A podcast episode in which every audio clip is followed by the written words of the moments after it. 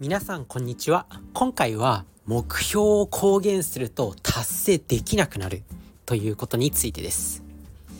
えと思うかもしれません。今までのこう自己啓発書とかそういう目標達成の本とかいろいろ読んできたんですけど、まあ、目標は公言した方がいい。まあなんていうの？こうパブリック宣言じゃないけどみんなに言った方が、まあ、自分にプレッシャーがかかってこう達成できる、まあ、例えばなんかこう夏までに10キロ痩せますとかって言ったら、まあ、痩せられてなかったらめっちゃかっこ悪いしなんだこの人できない人なんだっていう信頼を失いますよね。だから人間ってやるようになるんだって言ってまあそういう目標のね達成の仕方というか目標宣言っていうのがこう目標を達成する上でいいみたいに言われています。だけど目標を言わない方がいい場合もあるっていうことが分かりました。まあねだから何事にもやっぱそのままの情報を受け取るんじゃなくて疑っていくのは大事なんだなと思ったんですけどまあなぜこれが良くないのか目標を宣言することが良くないのかまあ厳密に言うと良くないパターンもあるよっていうことなんですけどまあ良くないのか解説していきたいと思います。まあね自分自身は結構ねあのー、マラソンとか陸上競技好きでそういう情報収集を結構趣味でやるんですけどまあその中でね最近大阪国際女子マラソンっていうマラソンが開催されましてそこで前田穂波選手っていう、まあ、女子の選手マラソン選手の方がいるんですけどその人が日本新記録を立てたんですよ。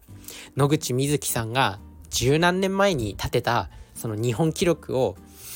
ね、十何年ぶりに更新しまして、その前田穂波選手っていう方が新たなこう日本記録保持者になりました。2時間18分59秒だったかな。まあ、ついにあの今までの2時間19分台だった日本記録が2時間18分台に突入と。まあ、そんな感じでその前田穂波選手が日本記録を達成したんですけど、まあ、その前田穂波選手がずっと目標を言わなかったというかなんかその大会に向けて何か達成したいことを宣言する時にこうあれを達成しますってずっと言ってたんですよね。であれって何ですかって聞かれてもこう答えなかったんですよかたくなに。でまあみんな気になるは気になりますよね。で、まあその、そういう取材の方とか、まあそういう実力のある人っていうのは、まあ取材されるんですよ。で、そういう取材の方々に、まああれを達成する、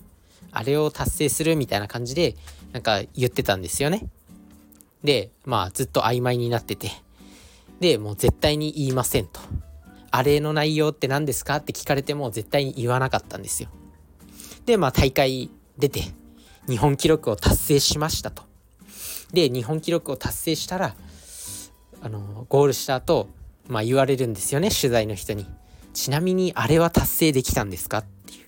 この大会で、まあ、ずっと、あのー、大会前から言ってたあれ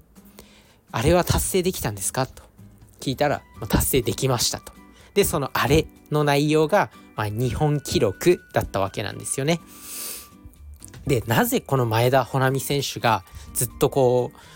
あれを達成しますみたいな感じでちゃんと目標を言わなかったのか。なぜちゃんと目標を宣言しなかったのか。それがなんかプレッシャーがかかりすぎるからっておっしゃってたんですよね。なんか自分自身がこう何年か前の大会でまあオリンピックだかなんだかその代表選考レースだか忘れたんですけどそこで目標宣言をした時にまあそれがプレッシャーになってちょっと押しつぶされそうになってメンタルが安定しなかったと。で、そこで、まあ、成果も出せなかったかもしれない。まあ、もちろん、それだけの要因ではないと思うんですけど、まあ、あの、目標通りにいかなかったんですって、その、一回目標宣言をして、こう、レースに臨んだ時に、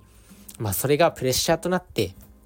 目標を達成できなかったと。だから、今回は、ちょっと目標を言わないで、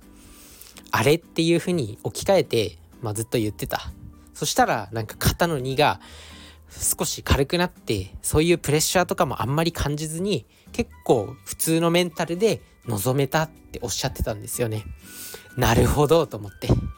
そのぐらいのトップのアスリートですらまあ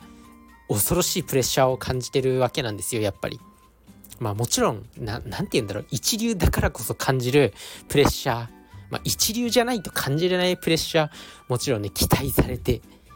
日本新記録を出さないといけないみたいなプレッシャーにずっと押しつぶされそうになるっていうのもメンタルきそう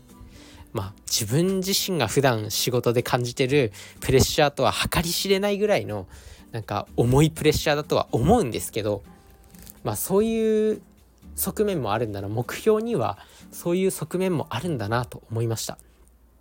確かにこう宣言しちゃうともうやらなきゃいけないもうやばいみたいなプレッシャーになって逆にこうメンタルがあんまりこう安定しない人とかメンタルが弱い人っていうのは簡単にプレッシャーに押しつぶされてしまって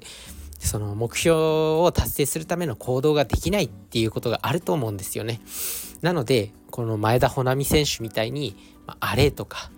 なんかそういうふうに曖昧にして目標は言っていくとかもう目標をもともと言わない自分と自分だけとの約束にする。そうするとメンタルが安定して目標達成への行動に踏み切れると。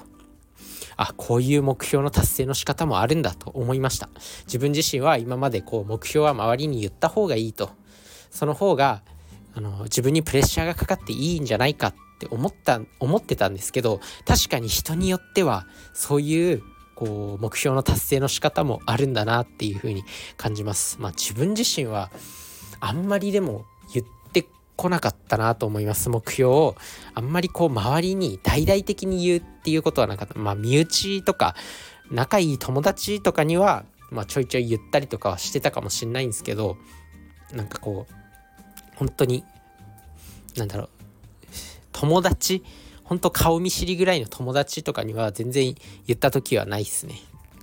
まあ、そんな感じで、まあ、自分自身の目標の達成の仕方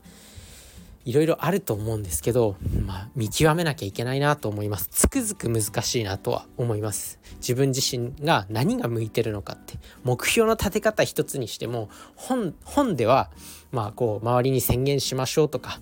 周りに宣言した方がいいよっていうことが本ではねたくさん書かれてるんですけどやっぱりそれが自分に当てはまるのかっていうのは本当にこう批判的に見ていかないといけなくて本当にこの本に書いてある内容は自分に合うのかまあそれもね本当にね人生って難しいなって感じるポイントです。いくら本に書かれていた内容だとしても疑っていかないといけないんですよ。自分には合うのかっていうところはやっぱり疑っていかないといけない。独学で進める人が独学で進めるのが合ってる人もいればちゃんと先生から教わった方が得意な人もいる、まあ、そういうところも一個一個やっぱりね見ていかないと人生って自分にぴったりの人生って送れないのかなとは思います、まあ、難しいんですけどやっぱり生まれた以上やっていくしかないとは思うんですよね。まあ、あとはなんかメンタリスト DAIGO さんがこう誰も信じず誰も疑わずただ試して確かめろっていうなんか言葉を言ってた気がします。だからもう誰も別に信じないし誰も疑わないし、まあ、ただ自分で試してやっぱ確かめるしかないんですよね。